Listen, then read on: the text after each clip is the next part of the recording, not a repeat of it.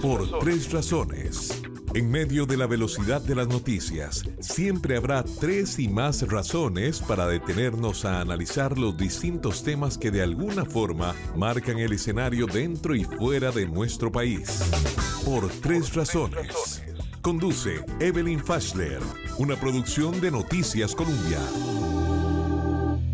Nuestro invitado esta tarde es el periodista argentino Jorge Elías. Jorge, primero que nada, muy buenas tardes y bienvenido a Por Tres Razones, aquí en Costa Rica, en Noticias Colombia. Vos estás en la ciudad de Buenos Aires. Así es, Evelyn, un gusto saludarte desde aquí. Igualmente. Bueno, en un resultado que ha causado enorme sorpresa el economista que se califica como libertario, Javier Milei, fue para mí el impensado ganador de las elecciones primarias de este domingo 13 de agosto. Impensado para mí. Te pregunto, ¿para vos como periodista argentino fue algo impensado?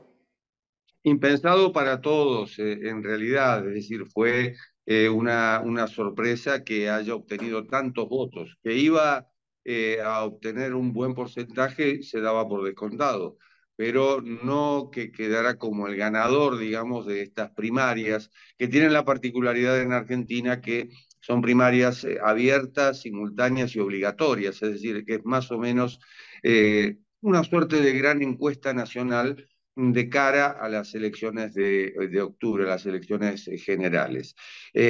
Mm, se pensaba que eh, la gran interna iba a ser la de Juntos por el Cambio, es decir, el partido, el principal partido o la principal coalición de oposición. Y sin embargo, bueno, Milei que no compitió dentro de su propio espacio, porque la Libertad Avanza, que es el nombre de su partido, lo lleva a él como, como candidato y yo te diría que es un partido narcisista, es decir, que eh, todo gira alrededor de Javier Milei, bueno, terminó dando el sorpaso, como se dice en España, o el batacazo, como se dice en el Río de la Plata.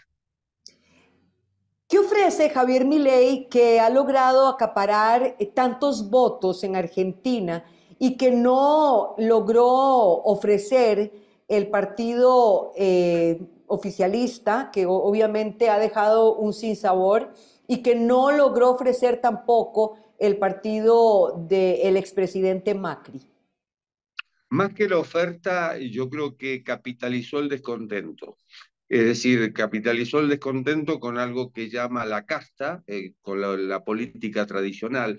Pensá que es la primera vez, eh, mm, después de tres gobiernos y después de 40 años de democracia recuperada en 1983, que hay un ciclo de tres gobiernos malos. Es decir, que los últimos tres gobiernos han fracasado eh, en lo económico, en la seguridad, eh, hubo un cierre, de, un cierre de campaña que no fue cierre porque hubo hechos de, de inseguridad la semana anterior.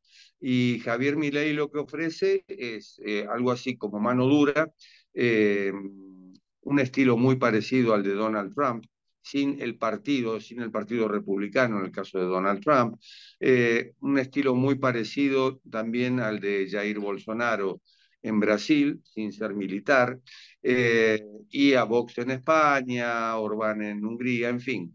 Eh, más que todo, eh, lo que se ve mm, del lado de mi ley es propuestas, algunas, algunas muy controvertidas, como permitir que la venta de órganos, habló de la aportación de armas, habló en su momento también, bueno, de reformar los ministerios, de reducir el número de ministerios en el país y sobre todo terminar con, eh, con la corrupción, la corrupción que ve y que se ve, por supuesto, en parte de, los, sobre todo del partido de gobierno, de eh, Unión, Unión por la Patria, que, que, es el partido de Cristina Kirchner, eh, que es la vicepresidenta, con un presidente prácticamente ausente, que es Alberto Fernández, y un ministro de Economía que Sergio Massa y que eh, es en el cual, que también es el candidato, en el cual se han fijado todas las, todas las miradas eh, dentro del oficialismo.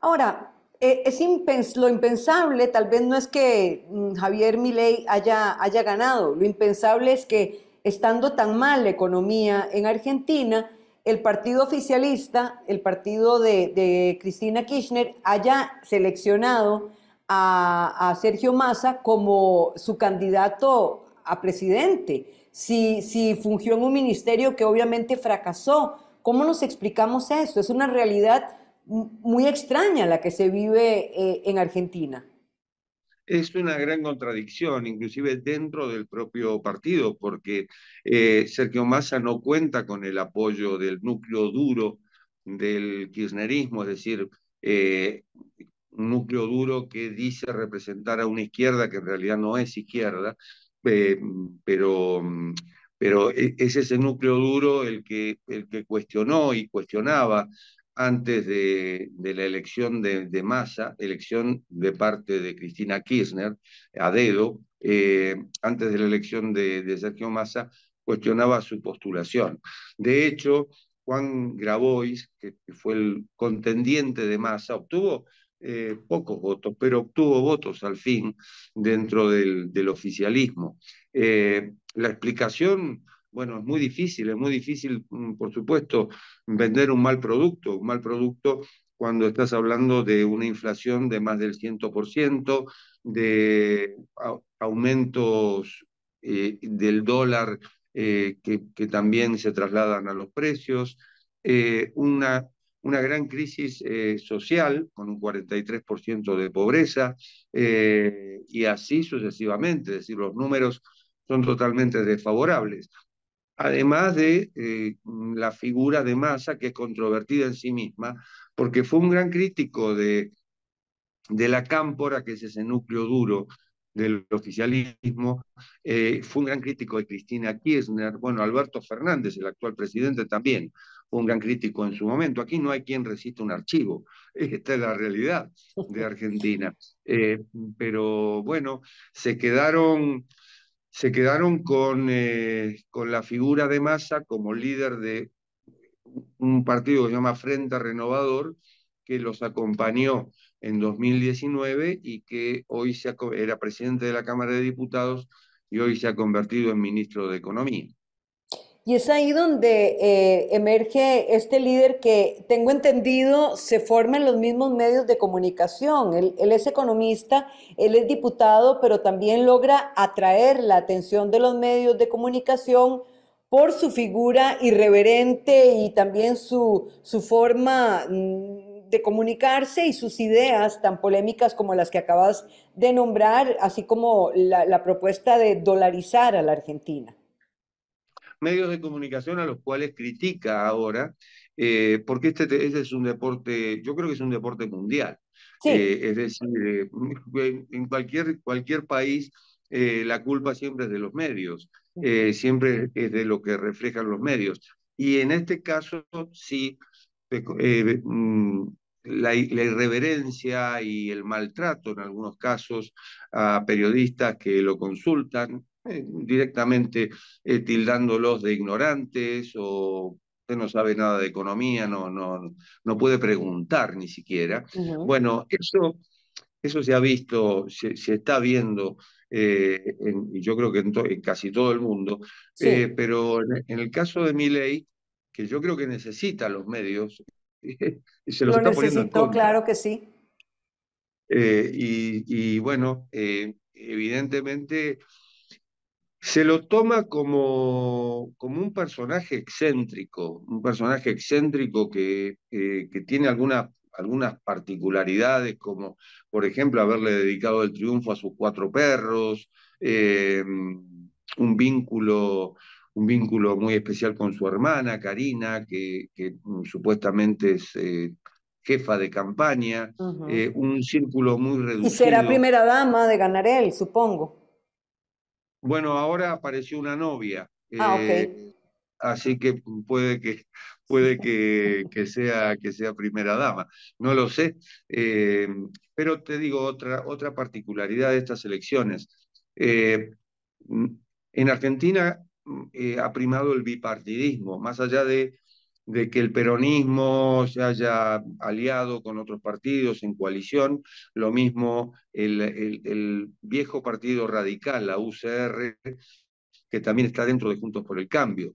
Eh, y hoy estamos hablando de una elección de tercios, que es algo mm, impensado.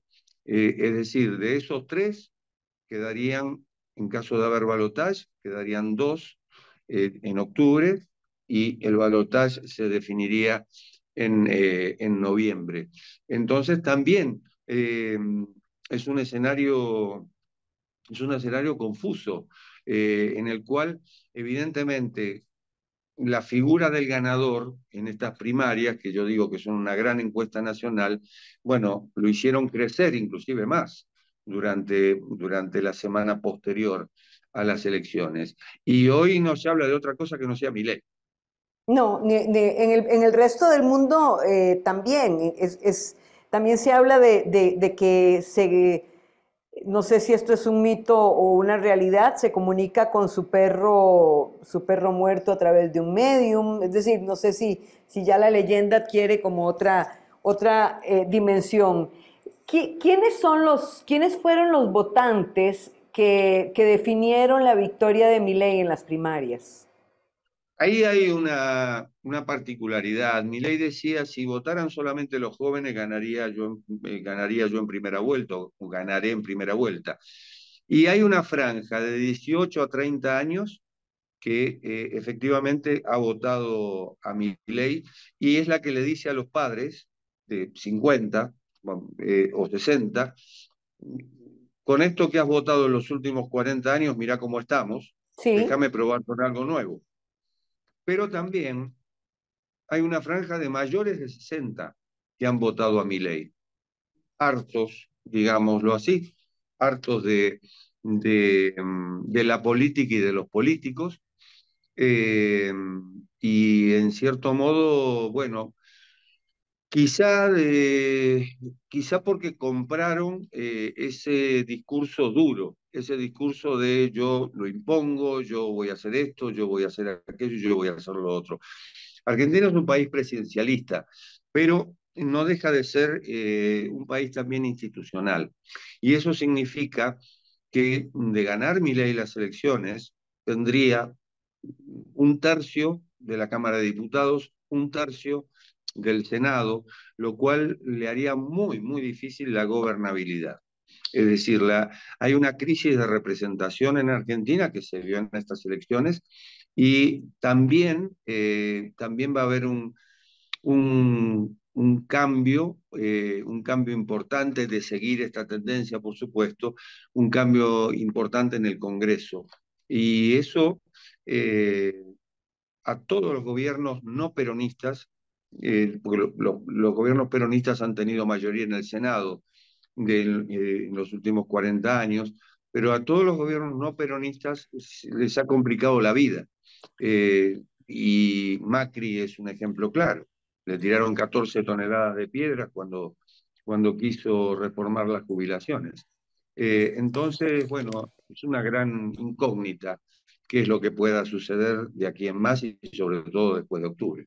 ¿Qué, pesos y contrapesos haría el macrismo y el kirchnerismo o el peronismo de ganar eh, mi ley, eh, Jorge? ¿Tendría algún peso, contrapeso con respecto a él? Porque parece un torbellino eh, irrefrenable. Pareciera ser que de no, de no ocurrir nada, él, podría arrasar. ellos, ellos de alguna u otra forma podrían formar esos pesos y contrapesos, estos partidos? En la medida en que, en la medida en que eh, aúnen fuerzas dentro de sus propios espacios. Es decir, eh, cuando hablamos de kirchnerismo o hablamos de Unión por la Patria, el último nombre de fantasía que ha tenido este Frente para la Victoria y eh, el Frente de Todos y demás, ahí, insisto, tenés un núcleo duro que responde, que responde a la vicepresidenta y digamos, un, segmento importante también, que es el que ha votado a Massa, que, estuvo con el 30% por ahí, claro. Eh, o 28%. Y dentro de Juntos por el Cambio, en el cual tenés al partido, efectivamente al partido de Macri, que es el PRO, eh, que ganó, ganó eh, por ejemplo, la candidatura a la jefatura del gobierno de la ciudad de Buenos Aires, la capital, el primo eh, de Macri, puesto a dedo por Macri también. Eh, y ahí, ahí tenés, por un lado, Patricia Burlich, que es hoy la candidata, pero por otro lado tenés a Horacio Rodríguez Larreta, que es el actual jefe de gobierno de la, de la ciudad. Los dos son del PRO, pero así como Milei le ganó al sistema, eh, Patricia Burlich le ganó al aparato. ¿Qué quiere decir esto? Patricia Burlich eh, va con un candidato de la UCR contra el jefe de gobierno de la ciudad de Buenos Aires, que es eh, un gobernador, y otro gobernador que es Gerardo Morales, que es el gobernador de Jujuy. es decir, que además también es presidente de la Unión Cívica Radical. Lo que tenés ahí es que Patricia Burlich, sin aparato estatal, por llamarlo de algún modo, vence a los dos aparatos eh, eh, estatales que tiene del otro lado. Hasta ahora, si bien ha habido fotos, no se nota eh, que, haya una comunión en el discurso, digamos, o que haya un apoyo explícito de parte de mm, Rodríguez Larreta y Morales a Patricia Burlich. Entonces, bueno, los pesos y contrapesos están primero dentro de las coaliciones. Y después hay, después hay que ver, eh, hay que ver si se cruzan justamente en caso de que haya, de que haya un gobierno de mi ley. Ahora, estas promesas de mi ley o estas pues, se pueden tomar como amenazas o como promesas, no sé, la venta de, órganos, eh, el, oponerse al, aborto, eh, en fin, tantas cosas, ¿verdad? Em, ¿Son viables la dolarización? ¿Son, son posibles eh, o hay alguna constitución que de alguna manera proteja al ciudadano en, poder tomar la decisión o, recaerá eh, totalmente en el presidente? No, es que, es que depende de leyes. No, no. No es cosa que él pueda decidir. No, no, y en algunos casos no, porque no puede gobernar por decreto. Es decir, si, si se ha gobernado por decreto, Alberto Fernández lo ha hecho por la pandemia, eh, porque no se reunía el Congreso, pero no no se gobierna por decreto.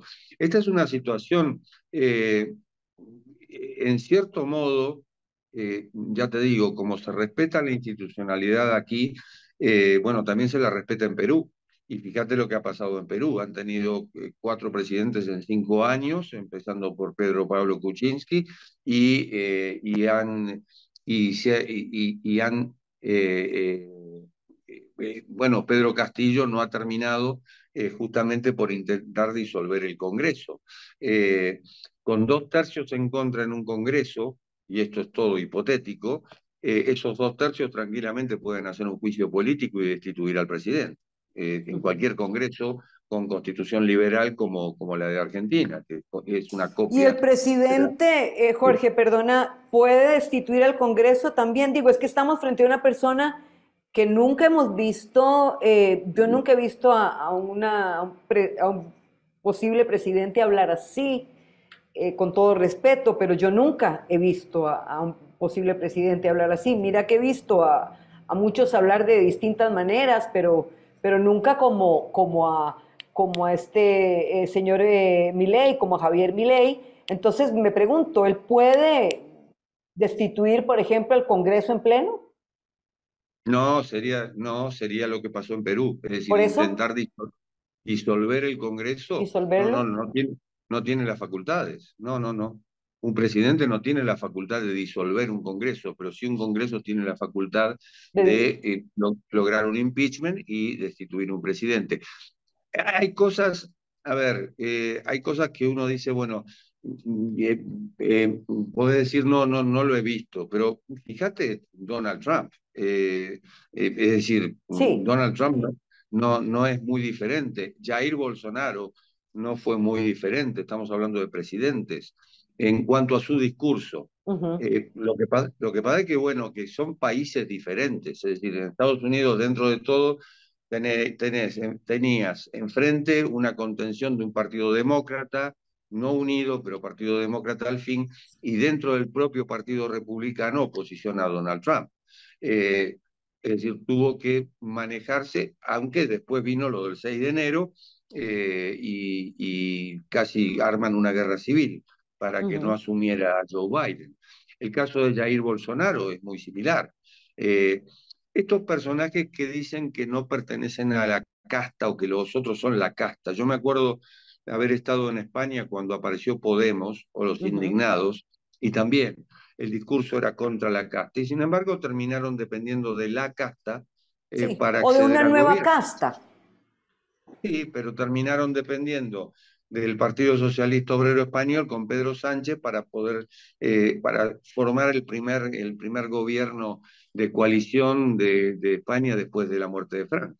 Lo que me lleva a la siguiente pregunta, Jorge. Eh, ¿Moderará su, su narrativa Javier Milei ya estando cómodamente asentado en las primarias y, sabiendo que, mucha gente puede sentirse asustada por esa narrativa tan desbordada, porque eso puede ser el calificativo, y, de repente lo puede moderar para atrapar mayor cantidad de votos? En principio, y esto es teoría política, hasta ahora no lo ha moderado, mm. pero eh, esto es teoría política un candidato ganador eh, mm, que marcha como frontrunner, digamos, para las elecciones generales, tiene que volcarse hacia, eh, no, hacia, no hacia, hacia otro extremo, sino hacia un centro, digamos. Es decir, mm, eh, en cierto modo, Milei necesitaría inclinarse un poquitito a la izquierda. ¿Para qué? Para, para captar votos, ojo, de eh, un 30% que no participó de las primarias. hubo un alto ausentismo, ¿eh? porque también, también el descontento de la gente. Antes de, antes de estas primarias no hablábamos de mi ley, sino de la cantidad de gente que iba a ir a votar, por más que son obligatorias o eran obligatorias. Y a su vez, hay que ver también cuál es la respuesta de Patricia Burlich, es decir, de la, la que eh, al ser candidata por Juntos por el Cambio, eh, hoy digamos que va, va en segundo término, pero eh, tiene que capitalizar o tiene que captar el voto de, eh, de, su oponente dentro de Juntos por el Cambio. Claro. Entonces, yo creo, que, y bueno, también hay que ver qué es lo que hace Massa, si sigue siendo ministro de Economía o no sigue siéndolo, porque dentro de las filas del propio peronismo le han dicho no puede seguir siendo ministro de Economía y candidato, o es candidato o es ministro de Economía. Y eso es, materia de discusión. Él dice que se va, que se va a quedar eh, en el ministerio hasta el 10 de diciembre, que es el día que asuma el nuevo presidente. Entonces, eh, bueno, esto eh, evidentemente mm, yo creo que, a ver, hasta ahora le ha dado a mi ley este discurso duro, le ha dado un resultado impensable, como decíamos al comienzo. Eh, lo puede acentuar, lo puede mantener o lo puede bajar, bajar a, bajar a tierra, digamos, para mm, tampoco crear falsas expectativas, porque no es, eh, no es que ah, asume el 10 de diciembre y el 11 de diciembre en este país y deja de haber pesos y va a haber dólares. Eh, y, Eso no es viable. No, no, no. no. No, ya lo hemos vivido. Es decir, eh, hemos vivido algo que se llamó convertibilidad en un peso, un dólar. Eh, eh, hay, quienes, hay, hay, hay, dos bibliotecas. Hay una biblioteca que te dice que, bueno, que de este modo, en cierto modo, se transparenta la economía, porque esta es una economía bimonetaria. aquí, por ejemplo, no puedes comprar una casa si no tienes dólares porque las transacciones se hacen en dólares, pero resulta que no te dejan comprar dólares, porque hay un cepo cambiario. Eh, entonces, también es una, el país en, sí mismo es una gran contradicción. Eh, eso por un lado. Por el otro lado te dicen, bueno, no, porque eh, Argentina no, no imprime dólares. Argentina imprime en exceso, imprime pesos, y eso es, esa es la causa del enorme déficit fiscal que tiene este país. Otro tema también tiene que ver con los enormes gastos del Estado, es decir, el Estado el Estado es el, único gran empleador de este país y de muchas provincias. Eh, lo cual crea clientelismo político y ahí también está la crítica de mi ley, a, los feudos que se crean justamente, mm, justamente por parte de partidos, más que todos los partidos tradicionales, ¿no? Peronismo y USER. Entonces, en este momento, yo creo que lo peor que puede pasar no es el riesgo, sino que es la incertidumbre. Y en este momento prima la incertidumbre. Claro. Ahora, no, no se puede culpar también a, los que lo votaron a mi ley por, por todo lo que la Argentina ha vivido. Digo, es una gran incertidumbre, es un gran signo de pregunta. Habrá quienes estén asustados, pero también yo digo que no se les puede culpar. No, no, culparlos no. No, no, no, no, porque además, eh, eh, a ver, eh, el peronismo y el gobierno en particular está creando una suerte de miedo, miedo colectivo. Se habló de, posibilidad de derramamiento de sangre, si gana Milei, si gana la derecha, te dicen la derecha, incluyen a, Juntos por el Cambio. Y eso me parece, me parece tóxico eh, y me parece insalubre. Milei te guste o no te guste, ganó las elecciones eh, primarias eh, en forma democrática eh, y es más, cuestionando en algún caso la, votación o la posibilidad de que, de que faltaran boletas de su partido, pero no hay, no hay por qué culpar ni a quienes votaron a favor de Virey, porque lo hicieron, lo hicieron convencidos o no convencidos, pero, pero lo votaron. Eh, no hay cuestionamiento aquí sobre, sobre el escrutinio ni nada de eso, eh, ni aquellos que, que votaron, no se pregunta, bueno, pero después de este desastre económico eh, se sigue votando al peronismo. Exacto. bueno, Exacto. tampoco, tampoco se los puede culpar. No. no, no, no, es cierto. La gente tiene que tener esperanza. Jorge, ahora, mm, mm, se me quedó, se me, quedó dando vuelta algo que, dijiste al principio y es que es un partido narcisista. Y aquí con varios politólogos ya hemos conversado acerca de que ya los partidos políticos no le importan a la gente, lo que le importa es la figura. Pero tiene una estructura, eh, mi ley, por ejemplo, para armar gabinete, para gobernar en caso de que llegue. Esa era la gran duda y él ahora va presentando a cuentagotas a quienes, a quienes lo acompañan. Dentro de quienes lo acompañan, por ejemplo, hay dos posturas en cuanto a la dolarización. Hay, hay, quien, te, hay quien dice que efectivamente está de acuerdo con la dolarización y hay quien dice que no, dentro de su propio partido. Eh, lo que pasa es que yo te digo que es narcisista porque pesa mucho el nombre de mi ley.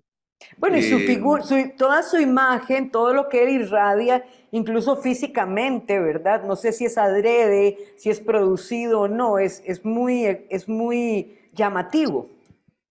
Sí, sí, sí, sí, sí. Sí, es llamativo y, bueno, también es, eh, también es llamativo en sus, sus declaraciones, sus reacciones, eh, su forma de actuar. Es un excéntrico. Es un excéntrico. Esta es, esta es la, la, realidad, es decir, sale del común, digamos, de, eh, y, y, sale de lo políticamente correcto.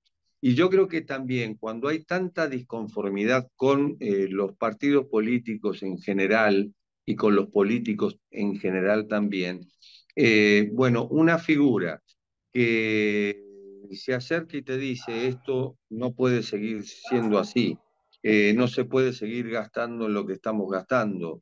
Eh, bueno, en fin, te habla de la inseguridad, te, habla de la aportación de armas cuando, cuando en verdad se está viviendo un momento de inseguridad muy particular. En los últimos días ha habido inclusive saqueos, que, que, volver también el, el, el, el ideario colectivo te lleva a algo que ya vivimos en 2001 es decir, una crisis, crisis económica por la cual, eh, por la cual cayó el presidente y después lo sucedieron cinco, cinco presidentes en 15 días. Entonces, eh, frente a eso, alguien que, alguien que te... Este es otro punto. Mi ley, más allá de sus propuestas, algunas alocadas si se quiere, infunde confianza en los suyos. En cambio, Juntos por el Cambio dejó de ser Juntos por el Cambio, porque ya no te propone cambio. Y el partido de gobierno solamente hay que ver cómo se está viviendo y lo que está pasando para, para decir, bueno, estos no van a cambiar nada. Entonces, ¿qué partido en elecciones, en elecciones gana pidiendo sacrificio? Ninguno. ¿Qué partido gana, eh, qué partido gana ofreciendo una, una luz de esperanza, de confianza, más allá, por supuesto, de que, de que quiera crear una autocracia al estilo, a los estilos ya conocidos. Bueno, este es el punto. Es decir, si yo te digo, bueno, Evelyn, eh, vas a seguir haciendo tu programa eh, sí, durante cuatro años sin luz, sin agua, eh, sin electricidad y tal, pero dentro de seis años vamos a estar fantásticos, me vas a decir, los cuatro años yo no sobrevivo. Bueno, esto es lo mismo. En el discurso, el discurso político, tenés a un candidato al margen de, su, de sus particularidades, ofrece una visión positiva de lo que puede suceder, yo voy a sacar esto adelante, y los otros que te dicen, y no, ahora hay que pagar la deuda y esto, y, y bueno, volvemos a la misma. La gente no va a sobrevivir, no pueden, no pueden seguir viviendo así. No, no, no, no, no, ese es el punto. No, no. Pero sobre todo no se puede vivir con incertidumbre, porque uno entiende o se entiende eh, y se puede entender que, que realmente hay tres gobiernos que han hecho las cosas mal, pésimo, eh, y que no se puede salir de la mañana a la noche o de la noche a la mañana. Eh, pero claro, te aparece un Mesías que te dice eh, que eh, inclusive, bueno, hay, y las leyendas populares también dicen que, que, habló con Dios y que Dios le dijo que iba a ser presidente. ¿Él, lo dice? ¿Lo dice él? Está reflejado en un libro, en un libro, que, un libro biográfico que apareció hace poco, que se llama El Loco, eh, escrito por Juan González, que es un periodista eh, argentino, y, bueno, ahí cuenta estas rarezas, ¿no? Como eh, esto, como que Karina, la hermana, es la que la medium que, que, que, hizo que él se comunicara con el perro que falleció. antes de tener estos cuatro que tiene ahora, ¿no? En fin, esas son, son más que todo eh, digamos, pinturas de, de, la vida cotidiana que vaya a saber si son ciertas, pero bueno, es lo que hay. Vaya a, vaya saber uno qué, tantas particularidades tienen otros políticos del mundo. ¿Su relación con la prensa eh, es, se ha vuelto más tirante con los días o, o, lo sentís que hay, hay, hay, algunos medios con los que sí y otros con los que no? Porque, a ver, él, él, empezó en los medios como, como tantos, como tantos que han llegado a la presidencia o que han aspirado a la presidencia. Es, siempre es atractivo para nosotros, los periodistas, buscar esos voceros disruptivos y no calculamos que se pueden convertir en políticos. Esto no es nuevo en tu país, ha pasado creo que en todos los países del mundo. Y, bueno, eh, ¿él reconoce esos medios que le vieron nacer o, o, está más bien distante y ya no da entrevistas? No, no, no, da, da entrevistas, pero no deja de agredir, de atacar a los periodistas cuando le hacen alguna pregunta que lo Que no le gusta. Que no le gusta. De hecho, la Academia Nacional de Periodismo ha emitido un comunicado en los últimos días eh, llamándolo un poquito a la, digamos, no al orden, pero sí a la reflexión en cuanto al trato con los periodistas. Eh, y no es cómodo entrevistar a alguien al que por ahí le preguntas algo, algo que eh, en el mismo día de las elecciones, preguntarle, bueno, ¿tiene, tiene datos sobre lo que está ocurriendo eh, en las provincias y una respuesta eh, displicente de decir, bueno, este, yo no, no, estoy para ocuparme de esas cosas, yo estoy para votar y tal y cual, este, no tengo tiempo para ese tipo de cosas. Es, decir, ahí no es cómodo entrevistar a alguien que de pronto te aparece, como decimos aquí, con un martes 13, cuando le estás preguntando, bueno, esto de dolarizar la economía, lo ve, lo sigue viendo factible y, te, venga con un sermón. Eh, en el cual te, te puede llegar a tratar de ignorante por, por haber hecho la pregunta, que es lo peor que puede pasar. Converso con el periodista eh, argentino Jorge Elías, estamos conversando acerca de Javier Milei, el ultraderechista candidato a presidente de argentino, que se puede calificar como la gran sorpresa de las elecciones de este 13 de agosto y que pues encabeza las listas de popularidad para las próximas elecciones presidenciales. Entonces la relación con la prensa es más bien tirante, eh, Jorge, y, bueno, esto no es algo distinto a lo que pasa con, con los líderes eh, de este corte que tiene Javier Milei en el resto del mundo, simplemente descalificar a la prensa, Em, que se vuelvan los enemigos del pueblo. Y, la gente, ¿cómo reacciona a esto? La gente está polarizada en Argentina, se ha visto esta polarización que se ve en el resto de, los países. Sí, Argentina es un país eh, totalmente polarizado, pero mm, polarizado, eh, a ver, mm, por kirchneristas y anti-kirchneristas. Eh, esto, esto se ve, eh, mi ley es un fenómeno nuevo, es decir, no, no, no, no entra dentro de lo que aquí se llama grieta. Eh, hay una realidad en todo el mundo y es que yo voy a donde me contentan los oídos y no quiero escuchar al, al que opina diferente. Eh, esto es, eh, digamos, que quiebra una suerte de contrato social, no, no vamos a hablar de Rousseau, pero sí un contrato social que eh, implica, creo que uno de los valores máximos de la democracia, que es el disenso. Es decir, tú opinas una cosa, yo opino otra, y por ahí, eh, por ahí encontramos un acuerdo y, establecemos un término medio. Bueno, una parte puede no gustarme a mí, otra parte puede no gustarte a ti, y de ahí sacamos un término medio. Aquí, como en Estados Unidos, como en España, como en varios países, eh, no hay término medio. Es decir, hay pro y contra. Bueno, en Costa Rica está ocurriendo también.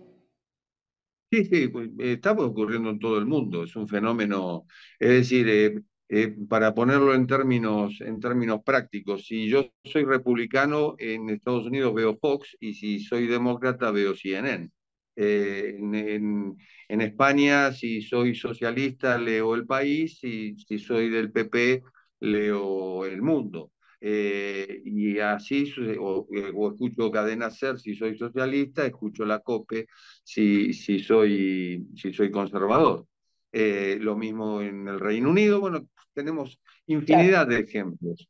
Eh, la, el, el, fenómeno Miley, cuando me preguntaba sobre las franjas de etarias, es decir, qué franja etaria, bueno, él apuntó a los jóvenes.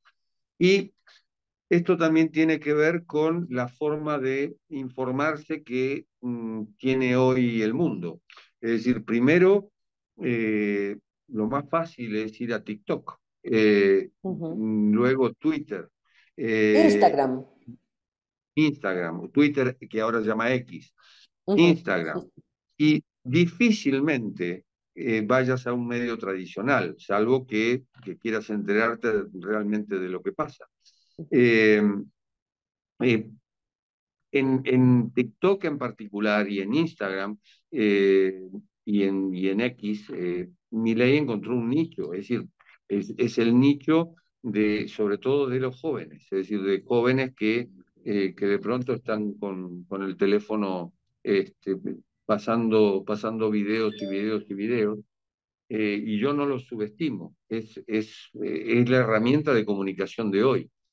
Eh, el tema es que no profundizas en nada de pronto sí compras noticias falsas, fake news, eh, de pronto pasamos a la posverdad eh, y, digamos, un discurso fácil y penetrante tiene mucho más impacto que un título rimbombante de, de un diario, un diario tradicional. Eh, que además, bueno, ya no se ve a nadie con un diario de papel debajo del brazo. Eh, ya es una rareza, ¿no? Sí. Eh, y bueno, y esta, esta es otra realidad, es decir, la, la realidad es que la, la, y yo creo que ha cambiado, ha cambiado el mundo y, y, y no todos se han adaptado, más allá de que, de que todos los partidos y todos los candidatos usen TikTok y usen Twitter y usen esto y aquello. Bueno, claro, pero un discurso moderado frente a un discurso exaltado, eh, bueno, tiene, tiene pocas posibilidades de, de surtir, eh, de surtir el mismo efecto. Y Claro. más, cuando el, más cuando el discurso durante estas primarias o la campaña de las primarias, en el caso de Milei fue contra todos. Y en el caso de Patricia Burlich y Horacio Rodríguez Larreta, fueron contra ellos. Es decir, la, cuestión es que eh, eh, se mostró una coalición totalmente dividida, eh, que, que en algún momento inclusive se pidieron moderación entre ellos para decir, bueno, bajemos un poco los, el cambio, los cambios, porque esto es contraproducente. Y efectivamente terminó siendo contraproducente. Después, el partido de gobierno, bueno, nada, eh, eh, eh, lo, lo- más que en el resultado, eh, se ve en la gestión. Es Sí. decir, también se, también se puede interpretar que estas, que estas, eh, que estas primarias fueron una, un referéndum sobre, sobre el actual gobierno. Y Claro. mal no le ha ido. E- Este es el punto, no le ha ido tan mal, por eso te hablo de tercios. Qué extraño, ¿ah? Es Sí, sí, extraño. Es, una realidad surre- surreal. surreal. Cu- ¿Cuáles son las, las, eh, las proyecciones de una, de una relación de, de con países como China o Brasil? nulas, él lo ha dicho.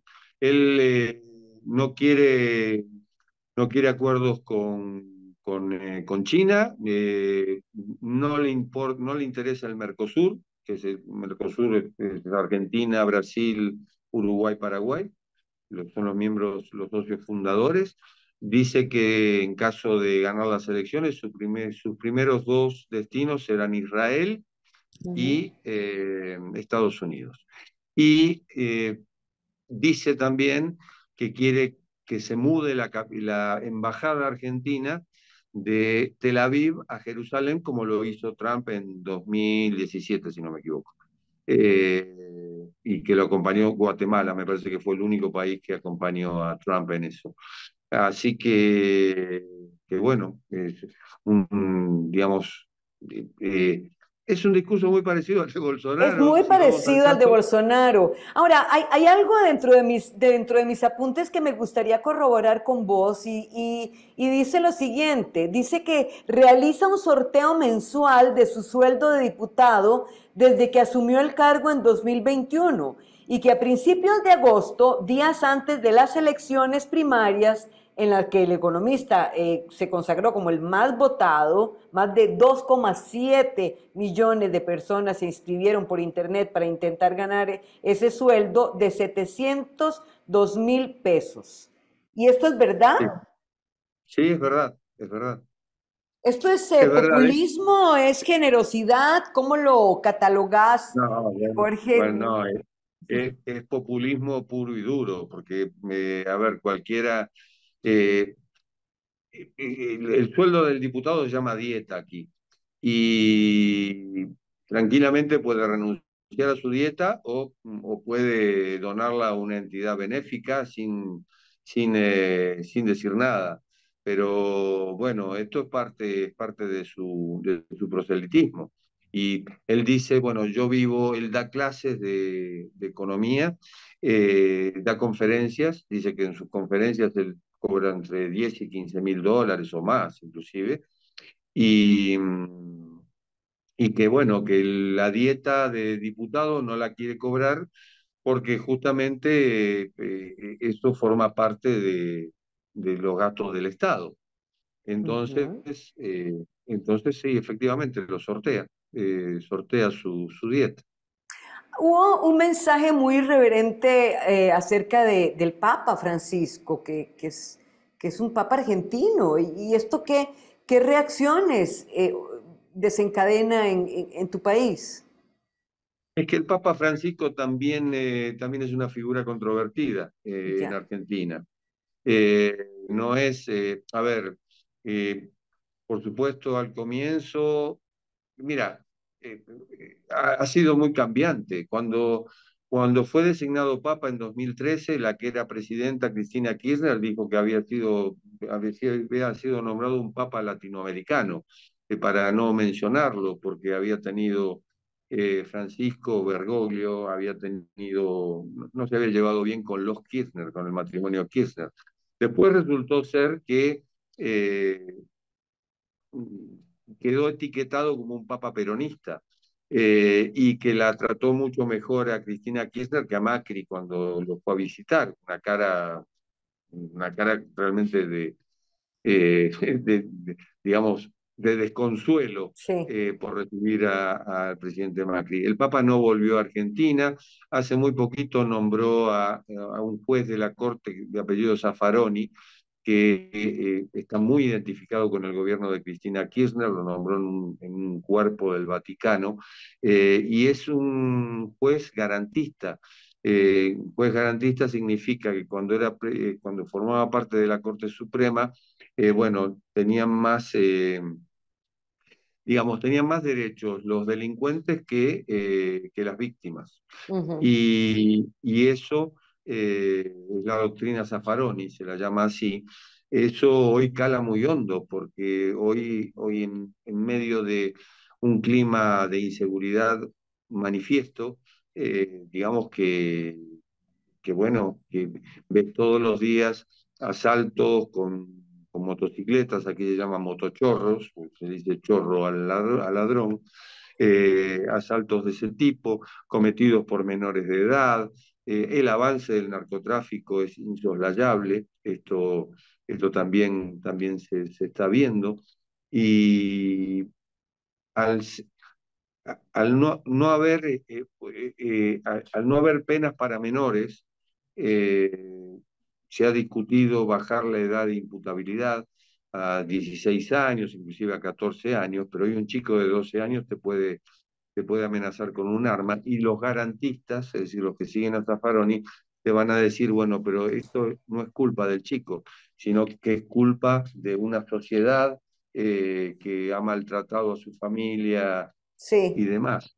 Eh, Conocemos esa realidad. Creo que nuestra realidad es no son tan diferentes. Eh, eh, Argentina va unos pasos más, sí es cierto, pero, pero nuestras realidades latinoamericanas no son tan mundiales, no son tan diferentes. Jorge, yo termino mi programa pidiéndole al invitado una reflexión final que le llamo la cereza en el pastel. Tu reflexión final. Más que todo mm, tiene que ver con, eh, mm, con la coyuntura, porque en Argentina el largo plazo es el fin de semana próximo. Eh, y esto, esto habla de la incertidumbre, eh, de la incertidumbre de, de un país que hasta no hace mucho veía el futuro con nostalgia. Y, y hoy, hoy ve el pasado con nostalgia, es decir, me parece que nos acomodamos. ¿Por qué te digo que veía el futuro con nostalgia? Porque Argentina a comienzos del siglo XX competía con Estados Unidos y con Canadá, eh, era una sociedad de clase media, mi, infancia, mi adolescencia transcurrió eh, en un país de clase media en el cual no había rejas. Eh, y hoy hoy lamentablemente eh, tenemos rejas y vivimos enrejados aquellos que no cometimos delito alguno y en algunos, en algunos lugares del país es muy difícil salir a la calle después de las 7 de la tarde. Entonces, eh, la palabra en este caso, bueno, es más que todo incertidumbre. Eh, no sé qué pasará, pero espero que pase algo, algo bueno, que, que este país vuelva a ser eh, aquel, que, aquel que fue o al menos aquel que conocí.